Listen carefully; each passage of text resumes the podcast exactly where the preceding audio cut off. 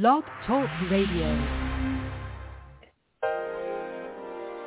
Welcome to the Along Came a Writer Network. Opinions expressed in our shows do not necessarily reflect those of the network.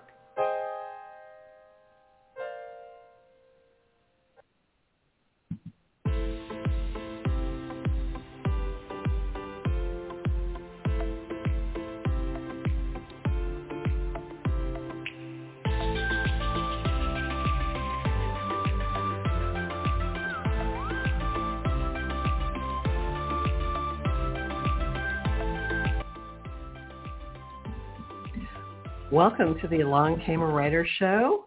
I'm your host, Linda Kozar, and I am going to be uh, talking to a couple of authors today.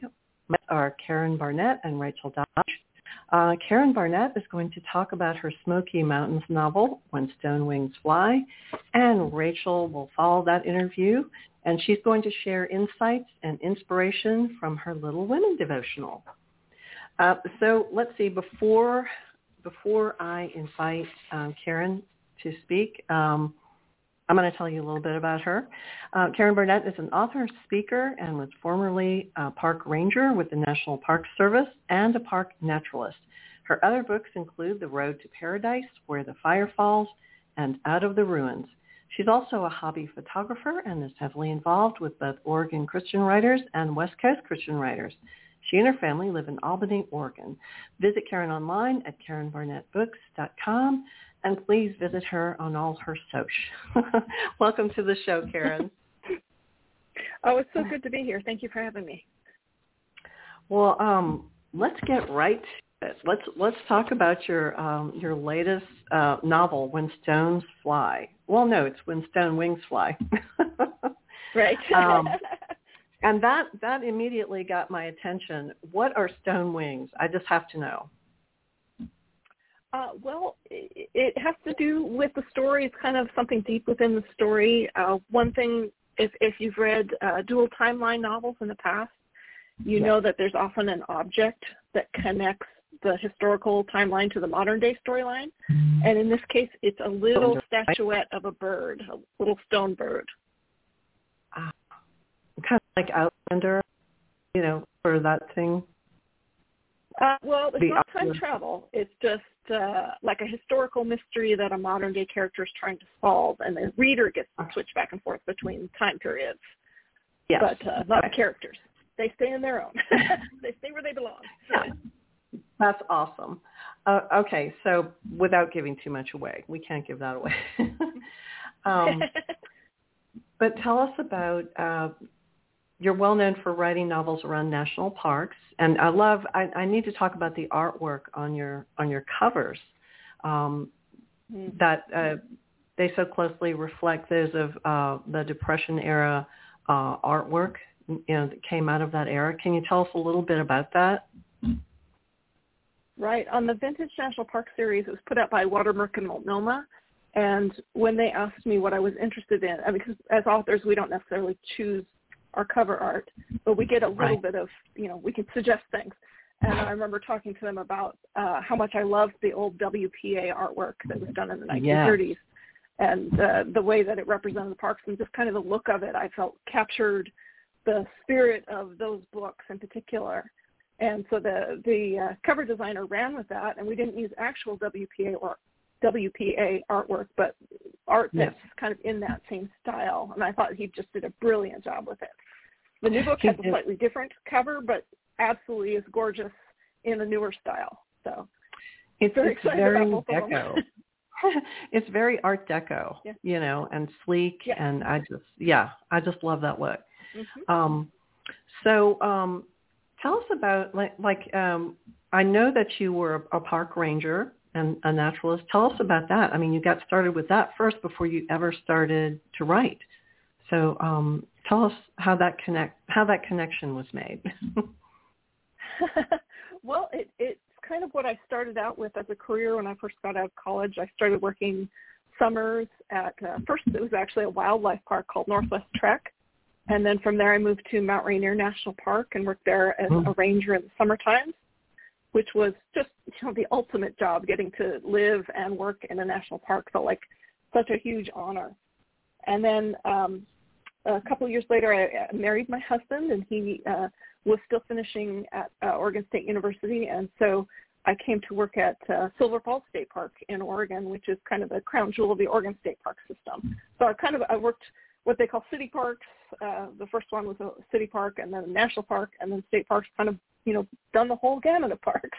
and I, I got into writing uh, later in life, and when I started thinking about you know what what do I want to write next, it just I kept coming back to these memories of working for the National Park Service and how incredible that time was how beautiful those locations are, and I just couldn't think of any better, more romantic, more adventurous location for a novel. And and really um, showing the reader what you've seen. I mean, through your eyes. Uh, you know, as mm-hmm. someone who's there all the time, because you know, a visitor goes in and goes out, you know, and they have their own experience, but you see it day to day. I mean, you saw it that way, so you saw it with a different right. set of eyes. Yeah. Um, right, right, and even different people, you know, bring their own uh, stories to the park. I mean, bring their own attitudes. So different people within each book will look at the park in different ways. Now, I've hiked um, on Mount Rainier. um, not very good hiker, but I have done it with my family, and oh my gosh, it's beautiful. And you know, national parks are a treasure. They really are a treasure to our country. Um, now, now this particular book, When Stone Wings Fly, is set in the Smoky Mountains, which I've also camped in, and that is gorgeous. So, um, did you ever? You never worked there, but I'm sure you visited, or you know, knew somewhat about right. it. Right, right. Yeah, no, I visited. Um, I spent uh, a week there uh, just before the world shut down with oh. the intention to go back and spend more time there uh, in what yeah. ended up being uh, our lockdown time so I did a lot of research online as well. But I did I was on the ground there and got to explore the the forests and the mountains and and kind of get a feeling for the spirit of the park. And that's one thing I found. I've written four national parks now, and every national park is so different. They they not just have a different landscape, but they have a different culture and a different spirit about them. And Great Smokies was definitely a different experience for someone from the west to go to uh, the east and, and to experience one of those great parks. It was an eye opener, and I, it was a fantastic experience. And I ended up having I, every time I get into one of these, I think, what did I take on? Because the culture of the Appalachian area, you know, it's really uh, difficult to come in as an outsider and to uh, explain that and to have characters enmeshed, in, enmeshed. And I'm sorry, I'm saying that word right, but living within that culture and make sure you get that right. That that is such a responsibility. So I was glad to have uh, quite a few people come alongside me and help me with that. So I wanted to honor that culture and not, you know, give my own spin on it, but to make sure that the that the people were represented as they should be. Yeah, I mean it is a whole different culture there with the accents and mm-hmm. you know um the foods. Like I never heard of. My yes. husband went to the University of Tennessee, so he told me about vinegar pie. I yes. was like, oh, yes, I remember reading about that. Yeah, but it's good. yeah. They yeah. they should really call it something else. But um but yeah, the culture is, is different. And then it, it does rain a lot. If you're camping there, which we did, um, there's a lot of rain. yeah, I experienced that too. I was there in late September, uh, just before the the leaf rush when everyone goes to to look at all the fall leaves. Um, yeah, and it rained on me as well. but it was lovely sometimes too. So it just went back and forth. Well, let's um, let's talk about. Um, I've seen documentaries on this about um, this the Great Smokies Park Commission and um, the disputes about the land, you know, that were um, taken basically for the park. Can you tell us a little bit about that that tension in the 1930s related to that? Yeah, that's what really drew me to the Great Smoky Mountains uh, to writing a story about it because there is so much. I mean, every story needs conflict, and that park really is just built on conflict. It uh, was the first of our national parks to be established from completely private land. Uh, in the West, you know, it could take the stroke of a pen to make a national park because you were just transferring it from one federal agency to another. But uh, with the Great Smoky Mountains, they had to actually purchase uh, or take, in some cases, this land from private landowners and to create the national park. So I was amazed when I would be walking down the trail and you're in what feels like a very pristine forest area and then you just you know take a little side trail and I, I ended up in a pioneer cemetery that was unmarked and uh you know probably somewhat maintained but not you know not a tourist net area but it was just a, a cemetery that had been left from the time of the the original wow. settlers so the, the history just oozes from this park. It feels like the trees yeah. are whispering secrets as you walk through there because you like can tell that people had lived here. Yeah. And battles and the, were and fought the turmoil there. of lo- right. And and just mm-hmm. losing your land or, or selling your land for rock bottom prices to the government was not mm-hmm. something that most of those people had uh, wanted to do. So it was a lot of um, a lot of turmoil. And still, when you visit today, you can talk to people that whose families uh, had land that became part of the national park, and there's still some hurt feelings there. Oh yeah, there's still a lot of resentment about that. Mm-hmm. Um, yeah, because I mean it went back for generations. You know that the people own that land. Yeah. Um, so this this really struck me. Your your character, um, Kieran Lucas's grandmother has dementia, and of course my mom has dementia. And, you know we've taken care of her, my brother and sister and I for 11 years.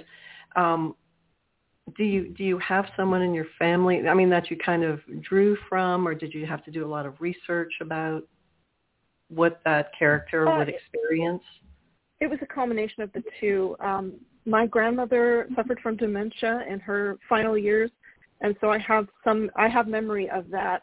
Um, but you know, I think my mother kind of sheltered me from some of the worst of it.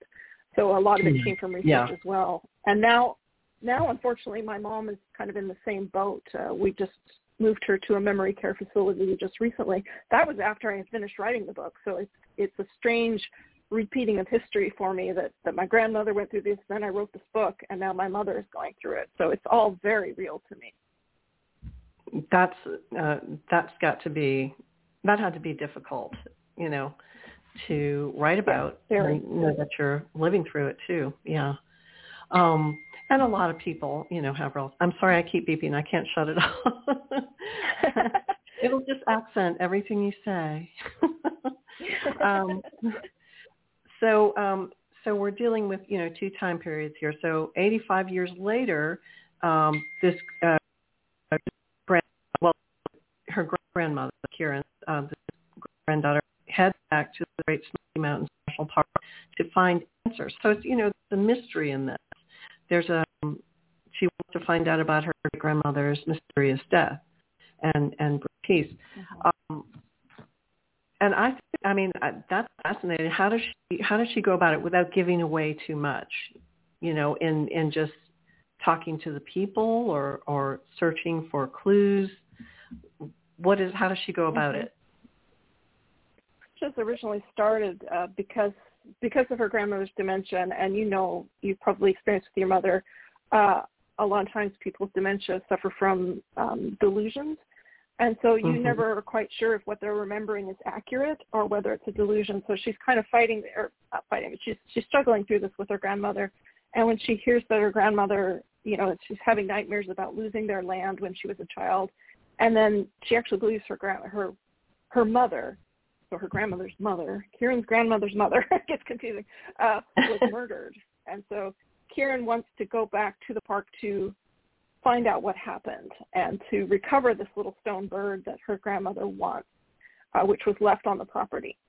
And so when when Kieran goes back to the national park, at first she's not really sure how she's going to find this information, but she ends up connecting with uh, a park uh, archaeologist, uh, the park's curator actually, and he helps her search through the records to find records of um, when their land was taken and where it was located. And they spend quite a bit of time in the book searching the park, trying to find the exact site uh, where their cabin had been. And it's Kieran's plan all along to try and recover this little stone bird.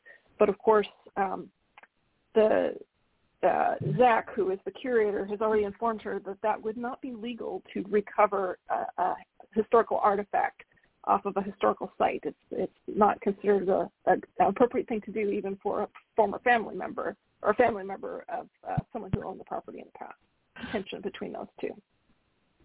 Oh wow, yeah, because you know, on one hand, yeah. you'd see that as belonging to your family. That's you know, an right. heirloom. That was love. Yeah, yeah, of a greater history area. Oh, that's really interesting.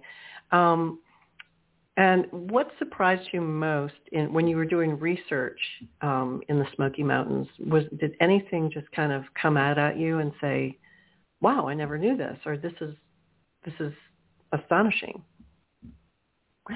Well, I think, um, like I said, stumbling into that cemetery was a real eye opener for me, and mm-hmm. uh, learning that the national park actually has hundreds of these small cemeteries scattered throughout the national park and that the Park Service takes them very seriously about honoring those locations and making sure that they are not disturbed. Uh, they're maintained and families still often go back to them for Decoration Day to honor their um, their ancestors.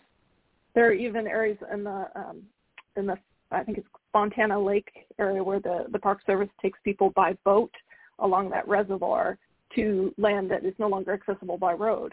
And so they, the National Park Service will take people in to visit their ancestors' graves on a certain day of the year. And I found that, uh, uh, you know, th- there's all this resentment toward the Park Service, but yet the Park Service is attempting to honor the people who went before as well. So there's there's a wonderful tension there between the two. Well, um, I've visited quite a few cemeteries. I like to go through them. It's um, you know when I'm doing research, and I Mm-hmm. find it so sad and disturbing to see so many um, children's graves, you know, because people would, mm-hmm. uh, you know, they would have large families and maybe only two out of 12 or 13 children would survive. I mean, it's, um, it's really, it's really sad. I mean, did you notice? Yeah. I mean, Definitely. Yeah. Uh, there was one cemetery that I visited um, in the I think it was in the Greenbrier area where I saw three tiny stones, three baby stones, um, representing you know a, a child lost every year. And I just yeah. imagined that mother. I mean, I know it was more common in that era, so in some ways we want to sort of explain that away. Well, maybe they expected that, or what? But I, I can't. I mean, as a mom, every loss yeah. of a child would be devastating. It just, and I can't imagine three in a row like that, and how horrific that would be. And so I, I made a point of working yeah. that element into the story about, you know, how those losses just would have torn at your soul in a way. Yeah, because that was it, it was a reality, and and the really the saddest part is they died of things. If you research some of it, of whooping cough or things like that that are so yeah. curable today. And yeah. uh right. yeah, it's just tragic. It really is. But mm-hmm. and they had to be really tough. I mean, to to go through all that, you know. Um, but anyway, that's just an aside, historical aside. now, um, was it difficult writing in different time periods? Did you have to do a lot of um, of research? You know, obvious time period. Mhm. Yeah, it was a different experience for me because I've o- I've only written historical in the past. All of my novels have been historical fiction, historical romance, and to to weave in the contemporary story, I felt it was necessary for this book because of you know the the modern day tension still exists, the resentment toward the Park Service, and uh, I wanted to show how this came through history and still affects people today. Um, but even just writing um, contemporary was uh, it was kind of a fun for me because it was you know flexing muscles that I haven't used in a long time, and uh, thankfully I have college kids so that, that aren't too far uh, different in age from my uh, characters in the modern day storyline.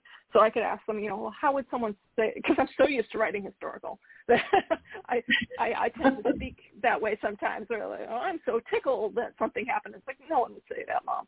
Uh, so I could run it past my daughter or my son and say, you know, what would people say if uh, you stopped calling them back on a on a on your cell phone, or they'd be like, they don't even call on cell phones, they text. So I mean, there was a lot of learning for me too. Oh, even though I live yeah, in modern day times, I'm not a teenager. They love or correcting you. Yeah.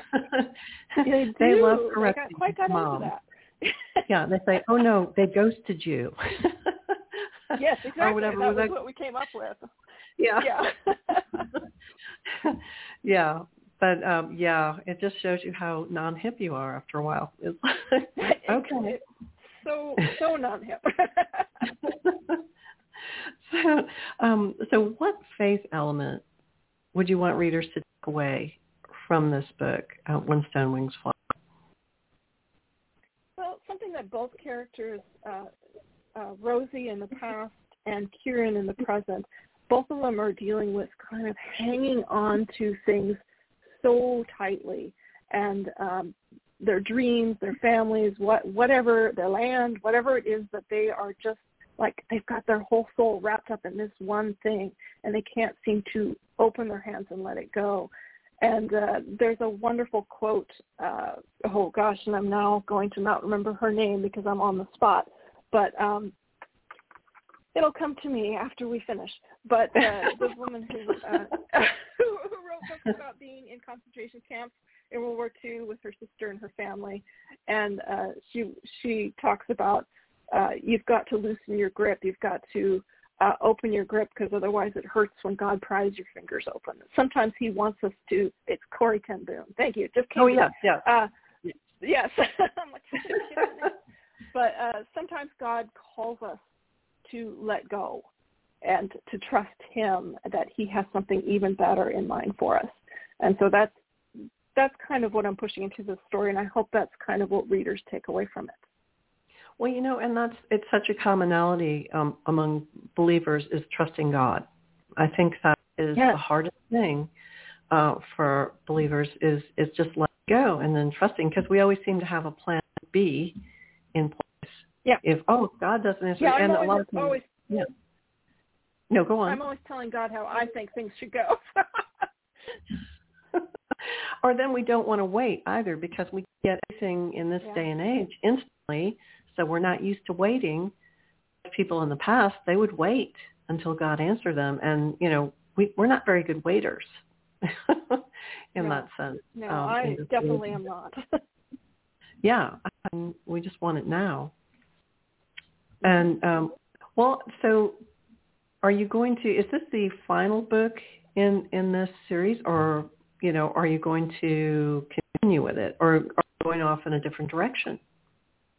Uh, the plan is to continue with it. We're going to see how it works with the publisher. Um, we're talking with them now about it, about future books. But I want to continue, regardless. I want to continue writing books about national parks, and I have some in mind that I'm looking forward to writing about. Um, two that I I have are very close to my heart are Redwoods National Park and Zion National Park, both of which I would love yeah. to set a story in. But I'm always open. A lot of people talk to me about Acadia in um, uh, Maine, I believe. Okay, I haven't been there yet, so I won't commit myself to writing a book there. but uh, so there are a lot of places that I look around and think that would be a great place for a novel. So I have a lot of ideas still ready to go. So I'm hoping to continue writing about national parks for quite a while. Oh, and then, uh, gosh, you could go to New Orleans, the Audubon National Park uh, or City Park. I'm sure mm. there were some duels yeah. there. that could be interesting. and the Everglades, wouldn't that be fun? Oh, down yeah. in Florida. So yeah. Yeah, that would that's uh, that could be you know an unlimited uh, number of novels. so, right.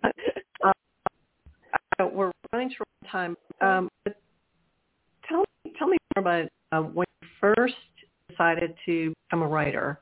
You know, you know how that came about when you first decided, hey, I think I'm going to write a book. I mean, or like you've been reading a lot of writers, you know, read something and thought, oh, I don't like that ending. I could write a better ending, or mm-hmm. hey, maybe I'll write.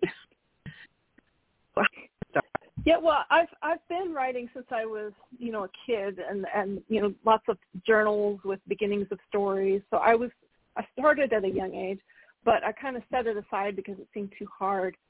And then um, it was really when uh, I was working with parks actually, and I was my when my husband and I got married, and I was working at Oregon State Parks, and I was thinking, you know, we'd like to start a family, and I'd prefer to work from home. Like, what could I do to work from home? And I thought, oh yeah, I could write. And the baby would I could write books and the baby would sit in this cute little Moses basket next to the computer and look up at me and coo as I typed at the computer. totally unrealistic view of what motherhood was going to involve. But uh, that, and at the time I was thinking I was going to write children's books because they're short and easy and also not the case. yeah. The children's books and did I you think just think, oh, to write than novels? But, it'll be like yeah, on television. I'll I'll write a book, and then they'll love it, and they won't even edit it. They'll say it's perfect, and wow, and we love make you. All kinds of money. and they'll send yeah, so limousines you know, it was my it was my ignorance that got me into it, but I really uh fell in love with novels and uh and characters. And It just has been it's been a joy. I mean, not easy all the time, but uh that's that's good too. It's always good to to learn new things and to challenge yourself. I think. Do you remember when you got your first contract? Oh, very clearly. I was um actually Christmas shopping and I was in a chocolate store, a little boutique uh chocolate uh you know where they pour the chocolates and make little truffles. So That I can still remember perfect. the smell. That's the first thing I remember. And I got the call from my agent that I had my first contract. It was uh Christmas of 2012. The book came out in 2013, so it was a quick turnaround on that one. But uh yeah, so first contract smells like chocolate to me. You'll forever associate that with. I well, Every I time I go in that store, I think about that phone call. I just I, I just wanted to find that out. I'm I'm always fascinated about um authors, you know, what they do or where they were. Everybody remembers when they got their first contract. Everybody. So well thank Yes. you for thank you for chatting with me today. I've I've really enjoyed it and uh makes me want to go to another national park and if you if you can't uh, take time off from work, you know, maybe our our listeners well they'll just pick up your books and they'll feel like they've been in national parks. um yeah, and it's like armchair maybe- travel. yeah, and maybe plan a trip there later, but at least they'll feel as if they've been there. And uh, you can find uh, Karen on KarenBarnett.com and all her socials. She's all over the place. Just Google her and you'll find her. Thanks for being on the show It's Karen today. Bar- it's KarenBarnettBooks.com. Just so KarenBarnettBooks.com. I know, but I just Googled your name and boom, you just, you just pull right up. Oh. Good, good, good, good. That works too. Yes, and I'm gonna. Well, thanks for being on the show, and I see that our next guest is here, Rachel Dodge. I'm just going to play a little music in between, and I'll Good. allow you to go on with the rest of your day. and I hope you'll be back to Okay, visit. thank you so much. Thank you, Karen. Bye bye. Thank you. Bye bye.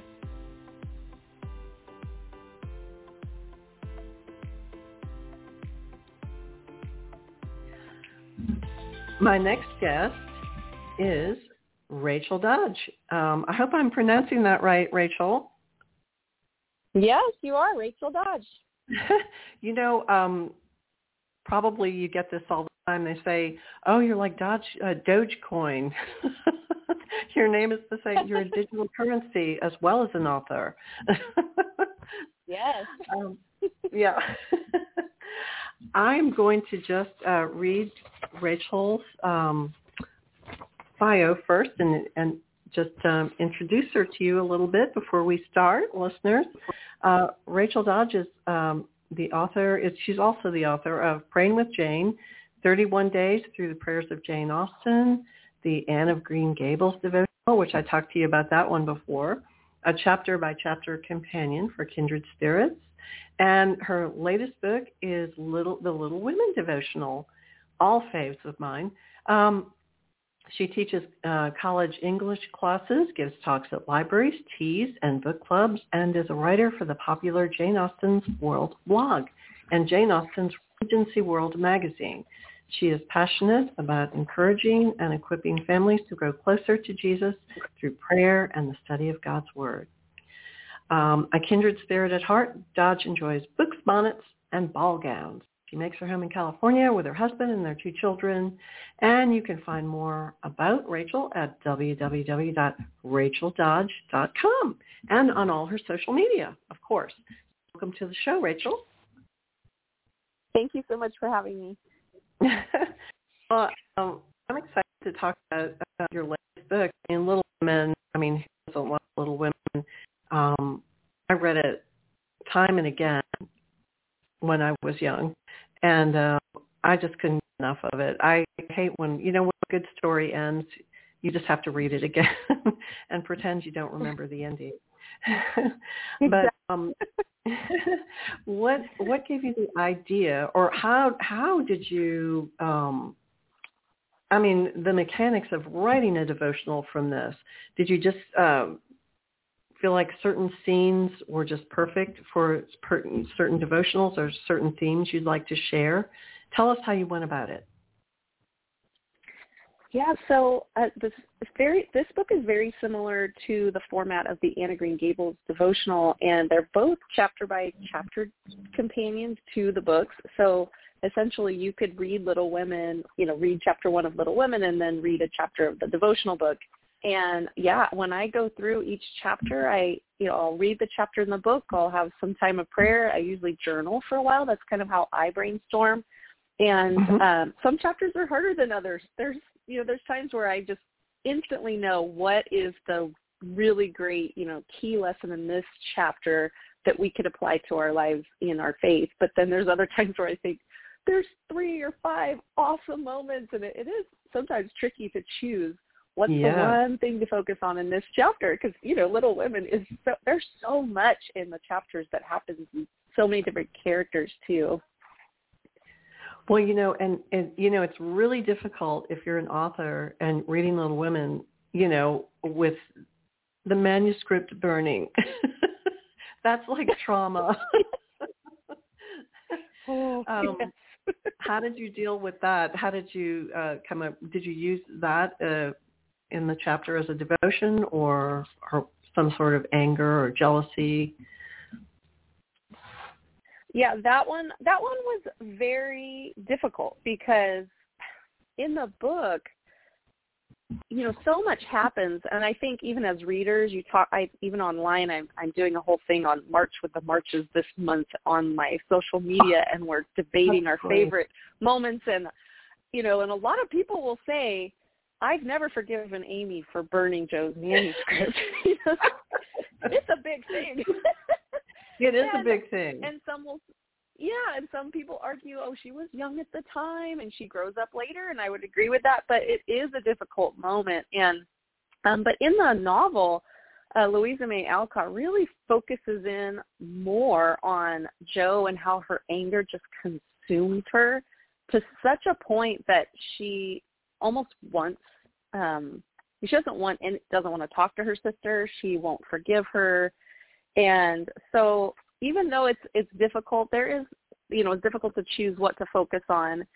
Um, there is a conversation that Jo and Marmee have, her mother, have about temper and anger and just how it can really take over and take us to a pretty dark place. And um that letting go of that and forgiving and all that is and and even just how to what do you do with a bad temper you know and so i i did focus in more on that because there's a point where Jo says she felt really like almost savage is the the word she uses toward Amy where she almost wished, you know, almost would want some harm to come to her.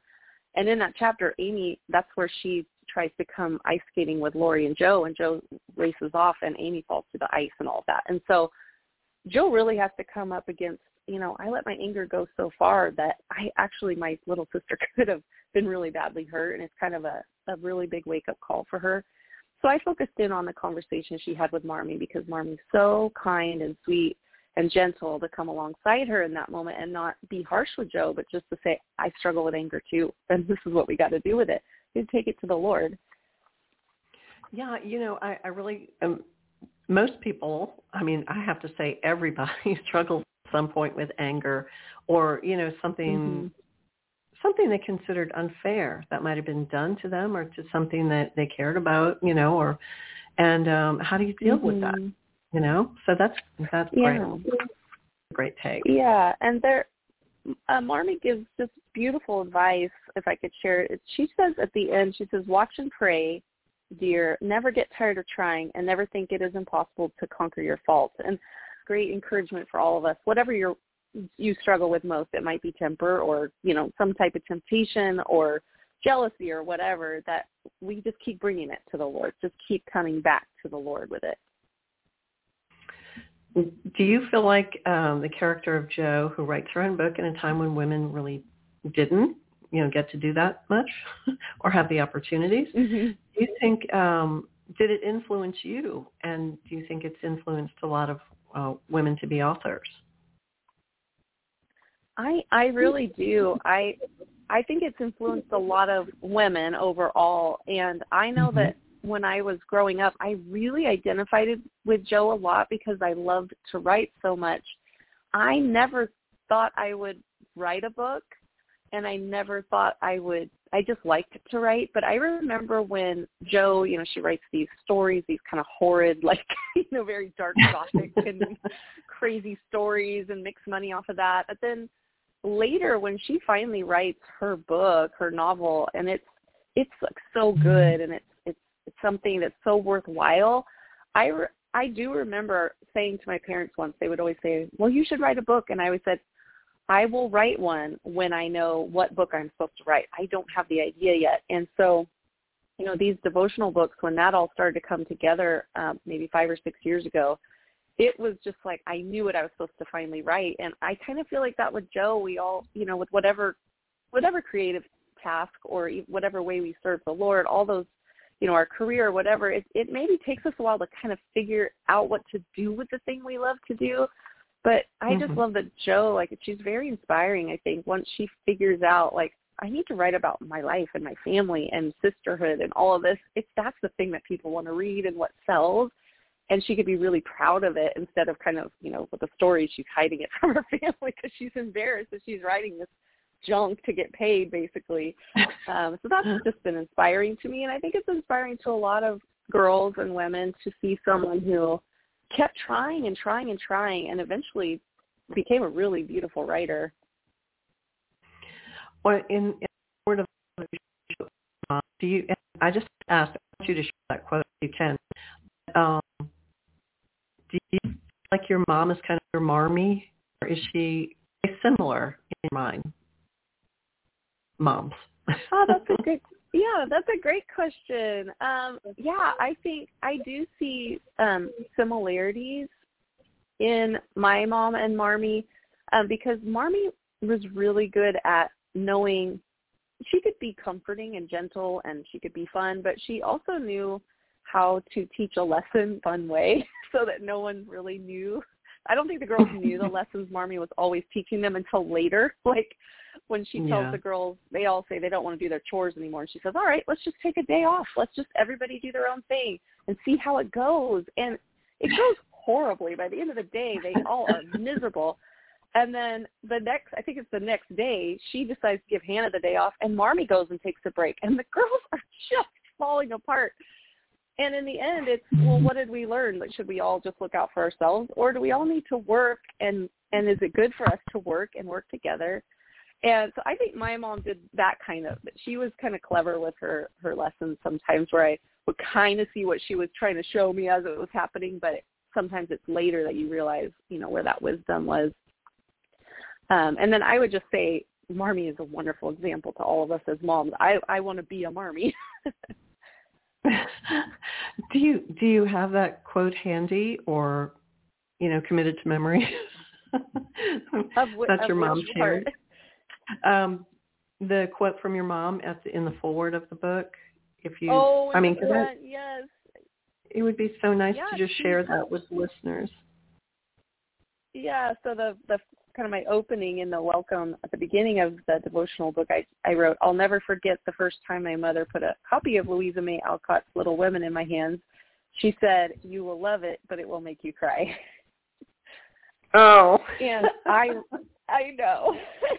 Is that, I think that's the quote you're talking about. And she, yeah. um, I remember that moment so vividly. I was always looking for books and scouring our bookshelves like, am I ready for this book, mom? Am I ready for this book? And and I remember when she handed it to me and she said that and I didn't put this in the book because I didn't want to spoil anything if someone hadn't, but I I think because I asked her late recently, I think she also said Beth dies. Because my oh, well, is not one to mince words. Yeah, yeah. She was not one to mince words. Like, you know, you're just gonna need to be prepared. Beth dies. oh. yeah, see, I didn't see Which that coming. I honestly appreciated. I appreciated that, but yeah, I wonder what would have happened if I hadn't known. yeah, because you had a chance to prepare for it. yeah. There's so much uh, foreshadowing of that throughout the book anyway. Even in the first few chapters, you already see that something, you know, is something, you know, going to happen with Beth. But, but yeah, and I, I honestly, I think it is a book that makes us, we love it, and it does make us cry because Little Women uh, has a lot of real life situations for us, and so writing the devotional, obviously, I I was able to pick up on a lot of that because they go through things that we all go through, even though it was, you know, they're in the middle of the Civil War, but we're we're going through all kinds of stuff today that we can really still apply that to our lives. In the devotion you wrote about Beth's passing, you know, um, was that mm-hmm. that dealt with grief and loss and and all that goes with that? Yeah, that those chapters when she's first ill and then later when she, you know, becomes very ill and pa- eventually passes away. Um, those chapters were probably some of the hardest to write for me. Yeah. Um, one because it's emotional and it brings up, you know, grief in all you know, we've all had losses and grief and people we loved um who are no longer with us and it's really, really um yeah. so those chapters were difficult to write. Um, but I also was very encouraged because you see just the beauty of a family loving each other really well and you see Jo um, turning to the Lord, and she sees Beth and the witness of Beth's life, how much she is such a gentle, quiet spirit and loves the Lord, and is such a great example to her family right to the end. And it makes a huge impact on Jo, and I think it's a big part of her development. And so, in the devotional chapters I wrote that related to those different chapters, um, I did write about Beth and I just called that chapter "A Life That Shines" because it really was about how Beth lived really. She lived really well, and then the chapters after, when I had to write about Jo um, and the horror, the horrible time she had going through that grief, um, I really picked up on how the family came around each other during that time and supported each other, and just uh, Mr. and Mrs. March both are just a rock for for Jo during that chapter, even though they are also in pain, but they they come alongside Jo and and walk her through it, and it's really beautiful. It's it's a beautiful example of um, of our faith and and really living mm-hmm. your faith, drawing together. You know, because people um, in times when they're hurt, they'll either turn away from God or or just hold on to Him and not let go. And yeah. I'm one that, you know, I'm not going to run away. I need him. I need him. Yes, I want to hold on yes. to him and, and not let go. But um yeah. but this is a wonderful example of what you're supposed to do as a family and you know, I'm sure the the devotions uh I can, you know, I have to go back and read your book now. I have it and now I'm I'm just going to sit down and read the whole thing. Um but um which sister do you identify with? I mean, the Ooh, most. I love this question. That, yeah, I'd love to hear yours too. I do. I do see myself probably the most in Jo. I just relate to her a lot, and maybe because she was a writer and she tends to be a little more. I don't know. She's just kind of a strong, protective type of a girl, you know. And I was always that way with my siblings, fiercely protective of my brother and of my friends and my family. Um, she's but I, bold. I, so I think I mean, I, you know. Yeah, yeah, she's independent and goes for things. She's not afraid to try new things and speak her mind and speak up and all that. Um, but I think as I get older, I also do identify somewhat with Meg because I love having a cozy home and being a homemaker and some of those things I, I've surprised myself as I've gotten older and I guess maybe the Lord has surprised me with um, making it so that all the things I thought I would go do, all these high and mighty things when I was younger, that I actually love just being a mom and a wife at home almost more than anything else. And so I, I like seeing that hopefully I've kind of developed into a little bit more of a Meg as I got older. You know, I almost see them as different aspects of our personalities. You know, like all of them Ooh. have different characteristics. Yeah. You I like that. That's a great way to look at it. Because you know, sometimes we're bold and brash and and kind of spontaneous, like Jo, and sometimes we're more like Meg or Beth or Amy. Um, yeah, we each have our our you know times, especially after you have your own family. Um, but anyway, that's aside. I um, like that. Yeah. do you think? Um, I mean, during the Civil War, um, when the the, the book um, that your devotional is based on was that um, it was an all-female household, and that was you know common for men going off to war. Do you think the girls, because their their father wasn't there, you know, taking care of things, and they had to take care of things and take care of their mom, that that made them stronger than normally they would have been because their father would have done it. Right. I oh absolutely. I think I think a lot of what occurs in the first half of the book, which was actually like the first um it was originally Little Women and then Good Wives was the second portion. Now we read it as one book in two parts. Um, and the first half of the book or, or whatever you would say, you know, when father's away at the war, he's a, a chaplain and they're that whole year they are at home without him. They're worried about him obviously. And yeah, they have to they have to work. you know, the older girls go and do jobs that they don't love and they have to all work really hard around the house because they don't have a lot. Um, and I think they do learn to rely on each other. And I think their faith has to grow quite a bit too, because that's a big part of the story. Is um, they really have to cling to each other and learn to to uh, cling to the Lord. And I think it does make them all a lot stronger. I, I just see how they developed over that year, that first half of the book, that you just see them kind of go from being the beginning, you know, it's not Christmas without presents, and you know they're whining and complaining, and you know it's really neat to see how much they grow up in that year. And yeah, if life was peachy and dad, you know father was home and they had plenty of everything they needed, I'm sure it wouldn't they they wouldn't have developed as much so quickly that that um just that strength of character. Yeah, and they, you know, they were um, I think just age, but they all grew and matured in in this book, so they weren't really that little, you know, and they weren't what you say. I guess at the time too, women were thought of as just little women, little weak women. they they were stronger than. Why do you think people, well, believers, should read devotionals? I mean, I see them. I mean, they're very important to me, you know, for that daily encouragement. Mm-hmm. Um, but what is the takeaway? I mean, from your viewpoint, for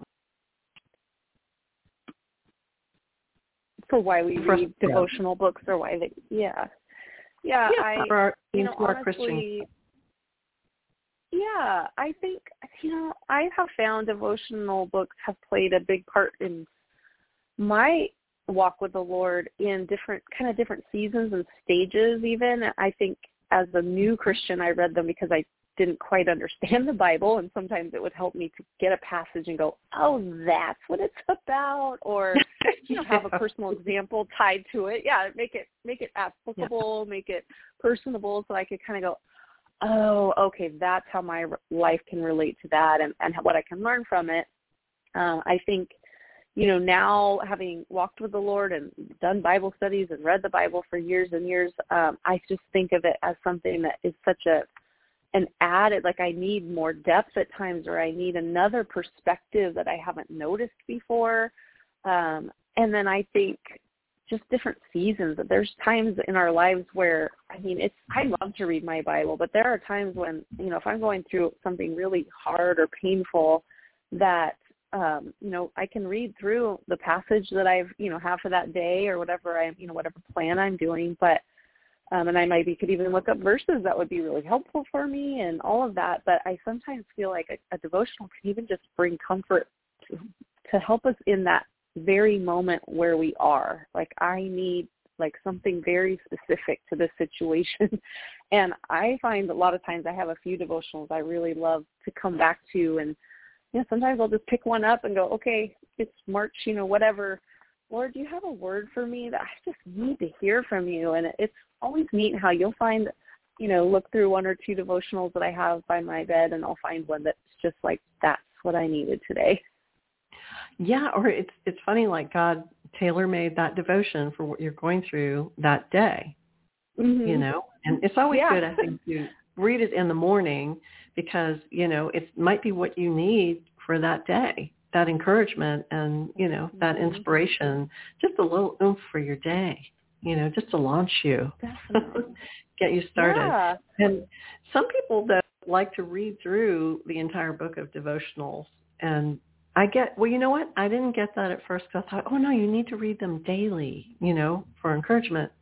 But mm-hmm. I remember when one of my devotionals came out um my I gave one to one of my aunts and she said I read the whole thing and I thought, oh no, you're supposed to read that every day. But then, you know what? She passed away. And I thought, oh gosh, she read that and she did, be, you know, become a believer before she, you know, before she passed. But, you know, not everybody has tomorrow. So, you know, I don't tell them anymore. I said, I'm so glad you read it. I don't wonderful. say anymore. It's like, yeah. if, if they want to read it now, go ahead. just read it. Yeah. That's yeah, a great thought. I, I know that there's times when I think, well, March 20, you know, 4th or whatever didn't get me, then I'll just either read a bunch of days before it or I'll read ahead. It's like, it's, it's just, I need, I need some manna for today and I'm just going to keep reading until I find it, you know? Exactly.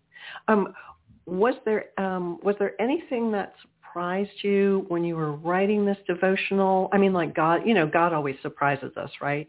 Um, mm-hmm. Were you writing it and think you were going to go one way, and then you know, Holy Spirit just like, wait a minute, listen to this, you're going to love it. yeah. I, you know, I've had I've had several of I had several of those moments, um, and I I would say when I had to write the chapter about uh, Jo refusing Laurie when he says he finally tells her he loves her and wants you know wants to marry her obviously and um you know I've always struggled so much with that because I just always like why did she say no um yeah, and yeah. even though I maybe could intellectually understand and there's lots of commentary on what you know what the author might have been doing or why she wrote it the way she did but when I I was surprised because when I wrote I had to re I think I rewrote that chapter a bunch of times because it was it was a tricky chapter to write. And I finally just you know, I finally did come to the conclusion that um it wasn't it wasn't right because Jo says like I can't feel the way I, I'm not I'm paraphrasing for the moment, um, trying to find the quote, but she just basically says I can't oh here it is. Yeah, she just says, um, you know, he tells her it's no use, we've got to have it out, the sooner the better and and wants to talk about it and she just says i don't know why i can't love you as you want me to i've tried but i can't change the feeling and it would be a lie to say i do when i and i remember just sitting with that and that's the quote i actually used for that beginning of that chapter is you know yeah. like laurie is so it's a crushing moment i i titled that chapter crush yeah. and i talked about how the lord is near to the brokenhearted and he saves the crushed in spirit and that it's a horribly excruciating moment for them both um, but in the end, if you just go by what is written in the book, they really did both find a better match for them. Hopefully, yeah. listeners won't be too angry at me for saying that. But you know, just as far as the book goes, and even our own lives, we see like you you don't want to marry someone who doesn't love you back in that same way, and it wouldn't have been good for him to be married to her if she was sorta in love with him or not at all, you know. And so it was a it was an interest it was a neat um chapter to write because I ended up talking about, you know, have you had your hopes dashed, your heart crushed, like, you know, and how the Lord can comfort us and that ultimately God can bring something really good out of that later. It's just sometimes in the moment we can't see it.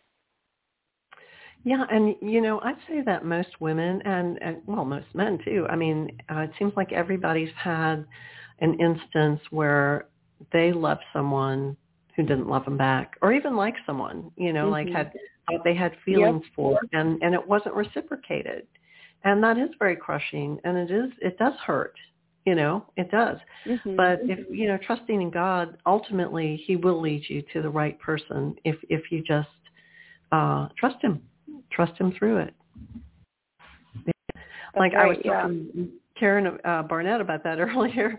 Yeah, trusting God seems to be the hardest part of um, what we do as, as you know how we live as Christians is you know just letting go and not having our own plan in place, but just sort of um, backing off and saying, "Okay, Lord, I trust you, and I'm going to wait for you. I'm going to wait for this uh, prayer to be answered." yeah, Yeah. and that's that's hard, but that is such um, such an, uh, a wonderful example to us, you know, that um, of relationships. I think that's very important. What you pointed out. So, and yes, that that did disturb me too in the book. so I'm glad you Yeah. expounded on that in your devotional. I need that. Yeah, It's uh, it's and like the- therapy after the book. It is, and I think you know in each each entry I always bring in a bi you know a I use Bible passages of course, but then I always have at least one section where I really try to make a Bible application. And in that one, I talked about how Paul and his team, you know, they were forbidden by the Holy Spirit to preach in Asia, and then they tried to go again, and the Spirit didn't permit them. But later, two years later, he does get to go there and share the good news in Asia, you know, and so it's sometimes it's even just that we have to wait and see like it's just not right now you know it might be a no it might be yes or like you said it sometimes it's a just wait and see what what needs to develop what does god want to do and it might come later it's just not right now Uh, I mean, God's timing is so different from ours. I mean, especially you know, I mean, we want everything instantly, want everything right now, and and He's like, no, there's a time. There's a time for everything and season for everything, and um, waiting is difficult. I don't know of anybody who likes waiting. I really don't. no but gosh, I am. I this has been such fun um, chatting with you about the Little Women devotional and Little Women. You know, and um, I'm I'm just so excited for you with this book. And people can find you on your um, on your website, um, which I'm going to go through that again, racheldodge.com, and also what social media are you on? I am on Facebook. You can just look me up, writer, you know, Rachel Dodge, author, um, and then I'm on Instagram, and you can look for me by my name or my handle is Kindred Spirit Books. And yes, this, great. like I said, this whole last month we've been having a really fun time discussing Little Women. And every week I've focused on one of the sisters, and then we'll talk about which actress we think played it best. And this week has been Amy Marchand. I think so far I've had probably like 60 some comments. People are very opinionated about oh, who Oh, yeah. played Amy better. Yes.